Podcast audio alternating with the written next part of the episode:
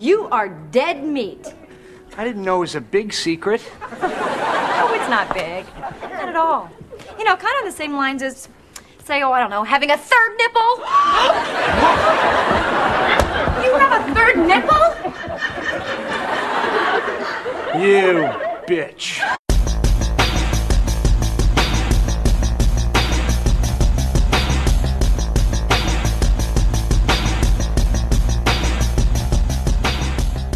Velkommen i kassen med David Bjerre, så har vi fat i den 9. Bond-film, The Man with the Golden Gun, fra 1974.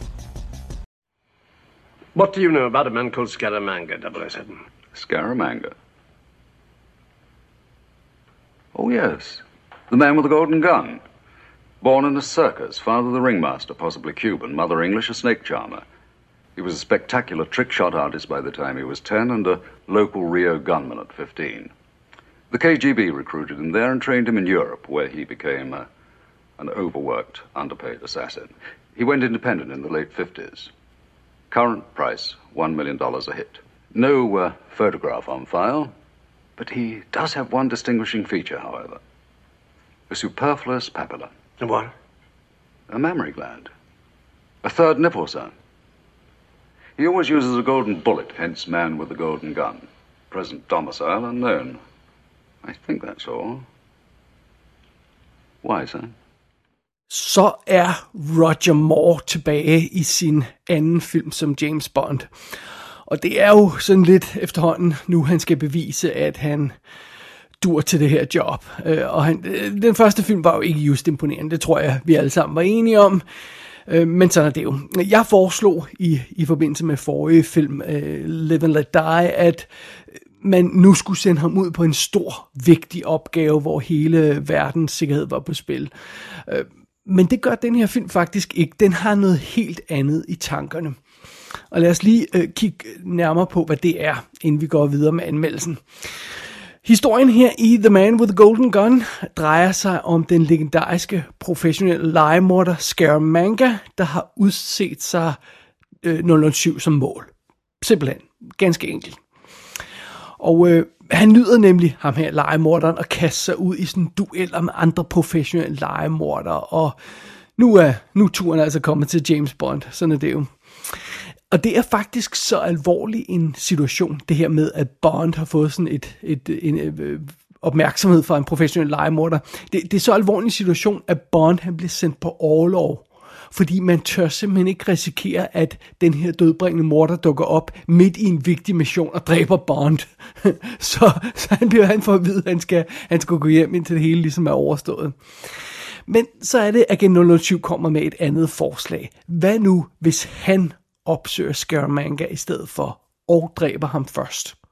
Så vil problemerne jo sådan set være løst. Men problemet er, at ingen ved, hvor den her lejemorder gemmer sig, eller hvordan han ser ud. Men Bond har et eneste spor. Han ved, hvor der er en gylden kugle. En af de gyldne kugler, som Scaramanga bruger. Og det var den, han brugte til at skyde en tidligere 00-agent. Bond ved, hvor han skal finde den her brugte kugle henne. Så det er simpelthen der, Bond starter. Han går i gang med sin jagt efter manden med den gyldne pistol, og det bliver en jagt, der tager ham til Beirut og Hong Kong og Bangkok og alt muligt andet. Og ja, det er nok ingen hemmelighed. Han kommer også til Scaramangas hemmelige tilholdssted i sidste ende. Så sådan er det. Det er simpelthen plottet i The Man with the Golden Gun. Så en lidt mere isoleret og fokuseret mission, end den jeg egentlig ville have sendt ham ud på, men sådan er det jo. Og hvis man lige skal have hjælp til at huske, hvad det her er for en film, så er det her Bond-filmen, hvor selveste Christopher Lee dukker op som manden med den gyldne pistol. Og lad os heller ikke glemme, Scaramanga er ham, der har den her tjener, butler, som er dværgen Nick Nack. Så det er det. En af de klassiske Bond-skurke, tror jeg nok, man må sige. Det her, det er også filmen, hvor MI6 har et imponerende hovedkvarter i sådan et halvt sunket skib, der ligger sådan lidt på siden, sådan så alle rummene inde i det her vrag, som han har indrettet til kontor, alle rummene er sådan skæve, med skæve vægge, som er vildt cool production design i øvrigt. Det her, det er også Bond-filmen, hvor en biljagt får en brat afslutning, fordi skurkens bil pludselig får monteret et sæt vinger, og så flyver han væk. Meget, meget imponerende hardware, må man nok sige. Og så er det her også filmen, hvor Bond, han må gemme en svensk blondine i skabet, inden han har haft sex med hende, vel at mærke, for at kunne have sex med en anden svensk skønhed. Jamen dog, hvad han ikke gør for England, den kære 007 der, det er jo helt utroligt. Det er The Man with the Golden Gun, og den er, som jeg vist har nævnt tidligere, instrueret af Guy Hamilton, altså forstået på den måde, at det er jo hans fjerde Bond-film, og så vi har nævnt, at nævnt ham flere gange før, og det her, det bliver altså den sidste film, som Guy Hamilton, han kommer til at instruere af Bond-filmene. So be it. Jeg må indrømme, jeg har ikke sat mig ind i nærmere historier om, hvorfor han ikke lavede flere eller noget, men sådan det jo. Og Roger Moore er som sagt igen tilbage i rollen som James Bond, og det er altså meget fint. Og så har vi, som jeg også nævnte, Christopher Lee som Scaramanga. Og hvis vi lige vil have styr på Christopher Lee, så i denne her perioden lige før han laver den her Man with Golden Gun, så laver han Dracula AD 1972, og han laver The Wicker Man, og han laver The Three Musketeers. Det er, hvad han laver lige før den her. Så det er der, han er i sin karriere. Så har vi Britt Ekland, svensk skønhed, som Goodnight, der er MI6's lokale kontakt der i, hvad er det, Hong Kong eller Bangkok, eller hvor det nu end er, Bond han render rundt i verden. Hun er i hvert fald en lokal agent, som Bond må have med at gøre, og hun virker en anelse uerfaren, men ja, hvad hun ikke har det ene sted, det har hun det andet. Og nærmest det der Britt Ekland husker man måske fra sådan noget som Get Carter eller The Wicker Man igen med Christopher Lee.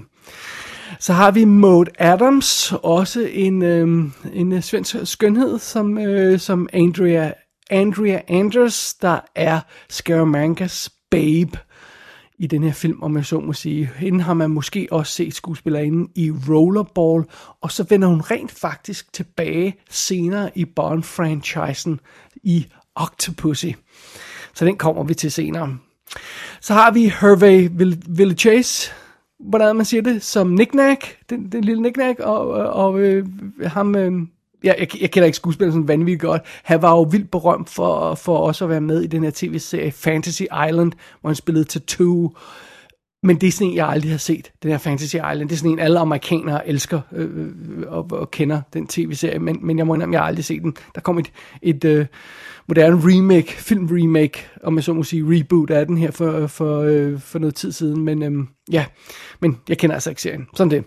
Så har vi Clifton James med igen som J.W. Pepper, som er den her irriterende, racistiske sheriff, som vi havde med i forrige film også, i Live and Let Die.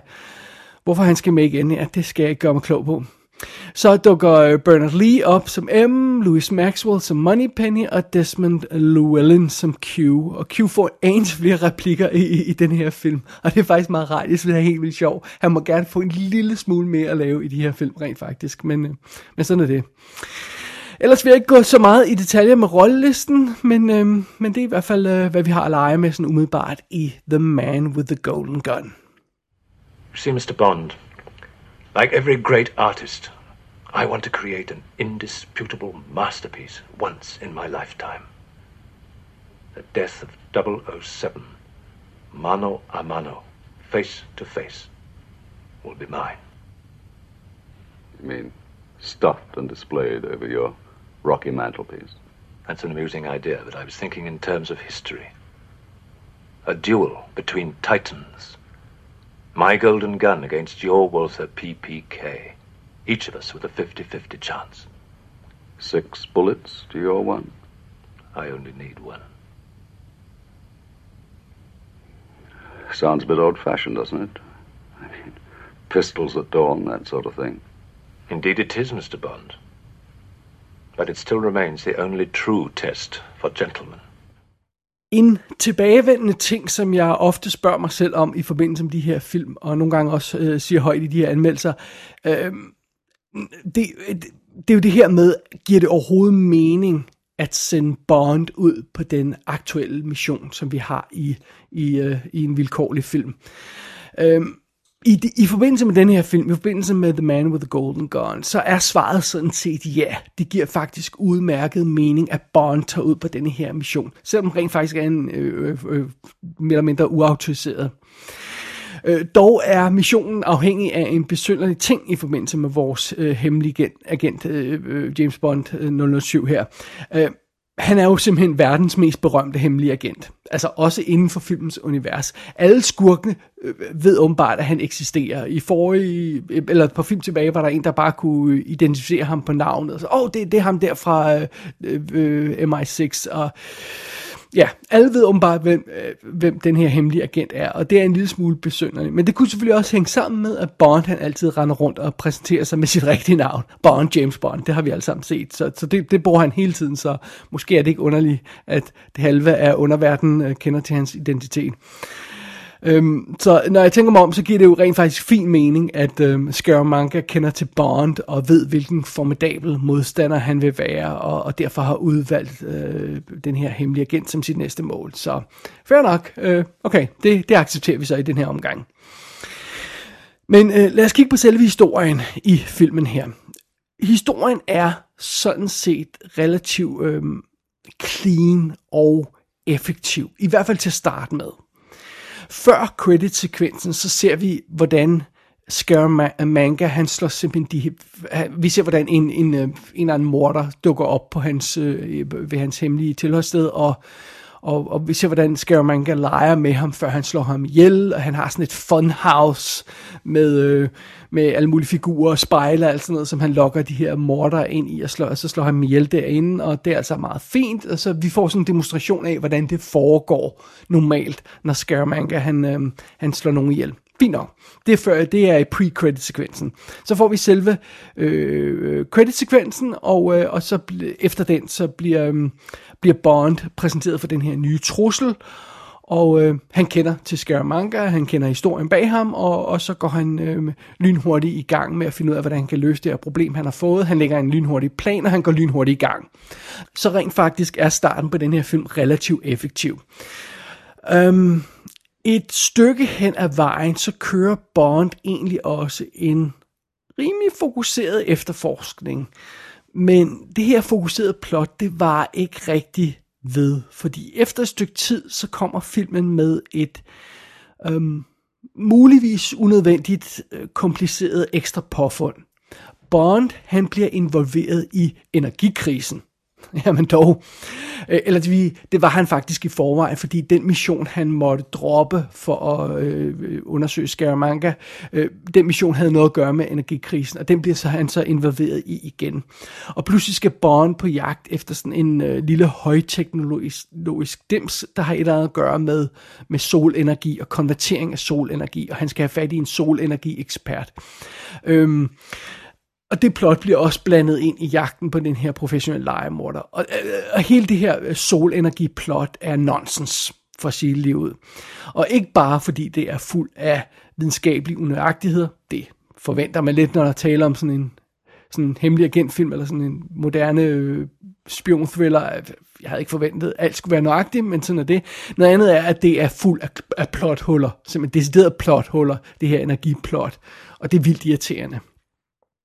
Og det er også en lille smule irriterende, at de to plot går lidt i vejen for hinanden.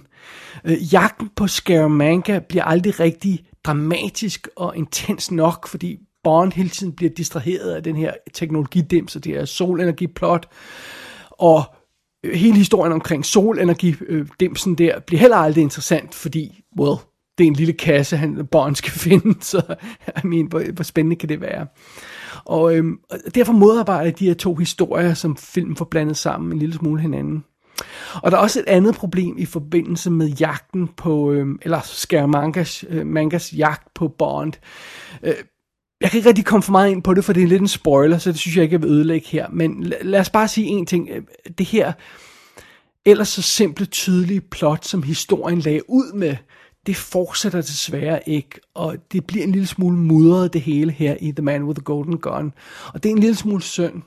Og der er selvfølgelig to grunde til det. For det første så er ideen med det her ekstra plot med solenergi-halløjsaget er, at det skal forlænge spilletiden i filmen, sådan så vi kommer op på 2 timer. For ærligt talt, hvis vi ikke havde haft det, så havde der ikke rigtig været historie nok til mere end en time måske. Der er ikke skide meget på den, kød på den centrale historie om at Bond han skal op mod den her lejemorder. Så fair nok. Det er derfor, at vi skal have noget ekstra plot ind i det. Derudover så giver det her ekstra plot og nogle af de scener, der kommer i forbindelse med det her halløj, det giver også mulighed for at presse nogle action- og stuntsekvenser ind i filmen, som den centrale historie ellers ikke ville kunne retfærdiggøre. Og det er blandt andet sådan noget med en high-speed jagt med både, og det er en uheldig sekvens på en karateskole, og alt sammen ting, som Bond bliver involveret i, fordi vi har det her ekstra plot og energi, solenergi og alt muligt halløjser, og ikke bare har den her clean mano-a-mano-jagt på mellem to mordere. Så sådan er det. Så jeg forstår godt, hvorfor det er der, men sådan, ja, det er ikke altid lige fremragende. Og det gør jo som sagt også det her med, at vi ikke rigtig får den her clean historie, som Man with Golden Gun lægger ud med. Og apropos de her to sekvenser, jeg lige nævnte før, bådjagten og karateskolesekvensen, det er altså, det er igen to af de her sekvenser, der glider over i det her lalleglade, tåbelige slapstick-humor, som Bond for alt i verden skal holde sig fra. Men af en eller anden grund, så virker det som om Roger Moore, eller i hvert fald The Powers That Be, mens han har rollen, de synes at elske den her type sekvenser, så det får vi mere af down the line. Men det er ikke godt. Altså, Bond skal ikke være lalleglad slapstick-humor. Det skal han altså ikke. Og allerede fra start, så er det ligesom om, at filmen snubler i den her metaforiske bananskrald i forbindelse med det her slapstick-halløj, fordi Bond, han er på, som sagt, på jagt efter den her gyldne kugle, der kan lede ham til Scaramanga, og den finder han i navlen på en mavedanser. Det behøver vi ikke gå nærmere detaljer i, men sådan er det. Okay, fair nok, han følger de her spor, og det er relativt fint, og alt ser ud til at gå godt, men så er det pludselig, at Bond, han skal stjæle den her gyldne kugle fra mavedanserens navle, og så bliver han overfaldet bagfra og slået ned og kommer til at sluge den her gyldne kugle, som han skal have fat i. Og derefter bliver Bond nødt til at købe afføringsmiddel, så han kan skide den her kugle ud, sådan så drengene fra Q Branch kan undersøge den og give ham det næste spor. Og nej. Sådan en sekvens vil jeg altså ikke have i en James Bond-film. Vil I venligst nok holde jer fra den slags ævl fremover? Seriously, what the fuck? Hvem fanden i helvede synes, det var en god idé at inkludere sådan en sekvens i en Bond-film? Altså, nej. Og nu vi er ved åndssvage sekvenser. Hvem fanden i helvede synes, det var en god idé og bringe den her racistiske redneck-politimand fra den forrige film tilbage igen? Det er også en af de sekvenser, hvor jeg bare siger, ej, nu må I simpelthen styre jer. Og hvorfor tolererer Bond, at han pludselig får den her racistiske redneck-sheriff som sidekick i en sekvens i filmen? Det forstår jeg heller ikke. Ej, men altså, den her film, den har altså nogle af de elementer, som jeg hader allermest ved Roger Moores James Bond. Det er ikke kønt. Det vil jeg gerne have, I lader være med fremover. Det ved jeg, I ikke kommer til at gøre, men altså, det vil jeg ønske, I lader være med. Og apropos selve Bond-karakteren, som vi har som vi diskuterede lidt i forbindelse med forrige film, så en af de ting, jeg altså ikke havde brug for i forbindelse med en ny Bond-skuespiller, der ligesom skal give et frisk view til rollen. Jeg havde altså ikke brug for en Bond, der er mindre farlig. Og det er stadigvæk Roger Moores problem her i The Man with the Golden Gun. Han virker ikke som en skarp, farlig agent. Han virker lidt som en hyggeonkel det meste af tiden. Bond er konstant et par skridt bagud i forhold til Scaramanga i den her film, og han er få sekunder fra at blive dræbt af den her fucking lille dværg butler Nick Nack og sådan noget. Og så er der også nogle ting, der bare stiller Bond i et virkelig dårligt lys. Han kan ikke finde ud af at kortslutte en bil. Altså, på et tidspunkt begynder han fabrilsk at råbe efter en taxa, så han kan fortsætte jagten på bad guyen, fordi han ikke kan finde bilnøglerne til den bil, han sidder i. Ej, men altså, for helvede, kunne han ikke lige flå instrumentbrættet væk, og så kortslutte to wires? Come on. Ej, det er altså heller ikke kønt. Det er ikke godt for Bond. Når vi endelig når frem til den store konfrontation, som vi ved kommer mellem Bond og Scaramanga, så har filmen altså heller ikke den skarphed, som jeg lige kunne tænke mig. Vi får ikke rigtig den der tilfredsstillende duel mellem to assassins, som jeg lidt havde håbet på, og som jeg synes filmen lidt lægger op til fra start. Det synes jeg ikke er urimeligt at forvente. I stedet så får vi en besynderlig sekvens der til sidst i filmen, der virker som en gentagelse af åbningsscenen, hvor der sker sådan lidt det samme. Og det har vi jo altså set for næsten 2 timer siden. Og oven i det, så bliver den her finale, hvor de to assassins skal konfrontere hinanden, den bliver totalt kvalt, eller spændingsmomentet i scenen bliver i hvert fald totalt kvalt, fordi midt i det hele, så stiller Scaramanga sig op og laver et 20-minutters foredrag om solenergi. Og det er igen det her, jeg mener med, at de her to plots, de spænder ben for hinanden, fordi det er godt nok noget, der dræner livet fra filmen i en fart. Må jeg have lov til at sige en anden ting om den her film, eller måske mere om skurken i den her film. Ja, Christopher Lee er awesome, men prøv at høre, det er Scaramanga altså ikke. Han er en åndssvag skurk. Han ligner en ældre herre, som tøffer lidt rundt i træningsdragt og hygger sig på sin hemmelige ø. Christopher Lee er 52 år, da den her film kommer ud, og Bond, Roger Moore, er jo 47. Men altså, han har jo heller ikke en toptrænet krop, Christopher Lee, og han skal hele tiden stå i bare overkrop, fordi man skal se hans berømte third nipple. Så han ligner bare sådan en ældre herre, der tuller rundt, og det er altså ikke godt. Filmen får aldrig gjort Scaramanga farlig, eller skræmmende, eller til en ordentlig trussel for Bond. Og faktisk virker han som en halvbehagelig fyr egentlig, og han elsker åbenbart Bond, den her professionelle legemorder, fordi han har hørt så mange gode historier om Bond, som jeg havde fornemt af, sådan i alternativ univers, der ville de være bedste venner. Det er ikke skide godt. Plus Scaramanga, han render jo altså rundt med det her våben, som ingen professionel legemorder vil bruge. Altså, det er jo fuldstændig upræcist, og skal samles hver gang den her lille gyldne pistol af sådan et cigaret-etui og sådan noget. Du vil ikke kunne ramme en ladeport med sådan en gun. Det ligner et fucking legetøj. Det der golden gun ligner noget, man vil købe i sådan et sæt sammen med sådan en plastikhåndjern og en politiskilt. Det er altså pinligt. Det er ikke godt. Og ja, jo mindre sagt om den her third nipple, som Scaramanga har, jo bedre. Det Nej, jeg er ikke fan af den her skurk i den her film. Det er jeg altså godt nok ikke. Men når det er sagt, så vil jeg også samtidig sige, jeg havde egentlig på fornemmelsen af, at jeg havde Man with the Golden Gun mere, end jeg gjorde, da jeg fik genset den her. Jeg huskede den egentlig som meget forfærdelig, og det synes jeg egentlig ikke, den er her ved gensynet. Når Bond ikke er lalleglad, så synes jeg faktisk, Roger Moore klarer det okay i den her film. Tag ikke fejl, det er ikke en god film. Men den føles i det mindste mere Bond-agtig, end forrige film gjorde, som havde alt det her besynderlige med tarotkort og voodoo og alt det her løg. Så det får vi ikke i den her film. Og der er dele af historien i Man with Golden Gun, der fungerer næsten godt.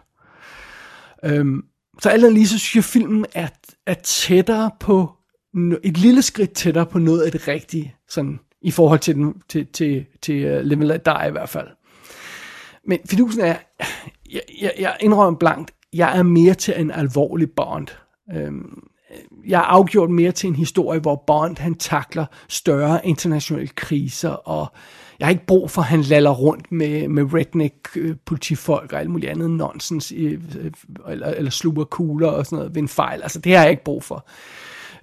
Og jeg har altså endnu ikke fået den der Bond-film, med Roger Moore i hvert fald, hvor han takler de her store historier, som jeg synes passer til den her hemmelige agent. Roger Moore nærmer sig sin tredje film som Bond, og han har som sagt altså ikke leveret varen endnu. Det har han altså ikke. Men han får en chance til. Det gør han. Næste gang han får mulighed for at virkelig brænde igennem som agent 007. Det bliver i filmen The Spy Who Loved Me.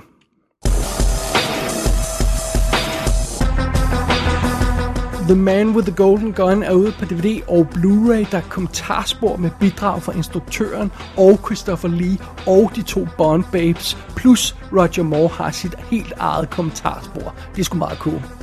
Gå ind på ikassenshow.dk for at se billeder fra filmen. Der kan du også abonnere på dette show og sende besked til undertegnede. Du har lyttet til I Kassen med David Bjerre.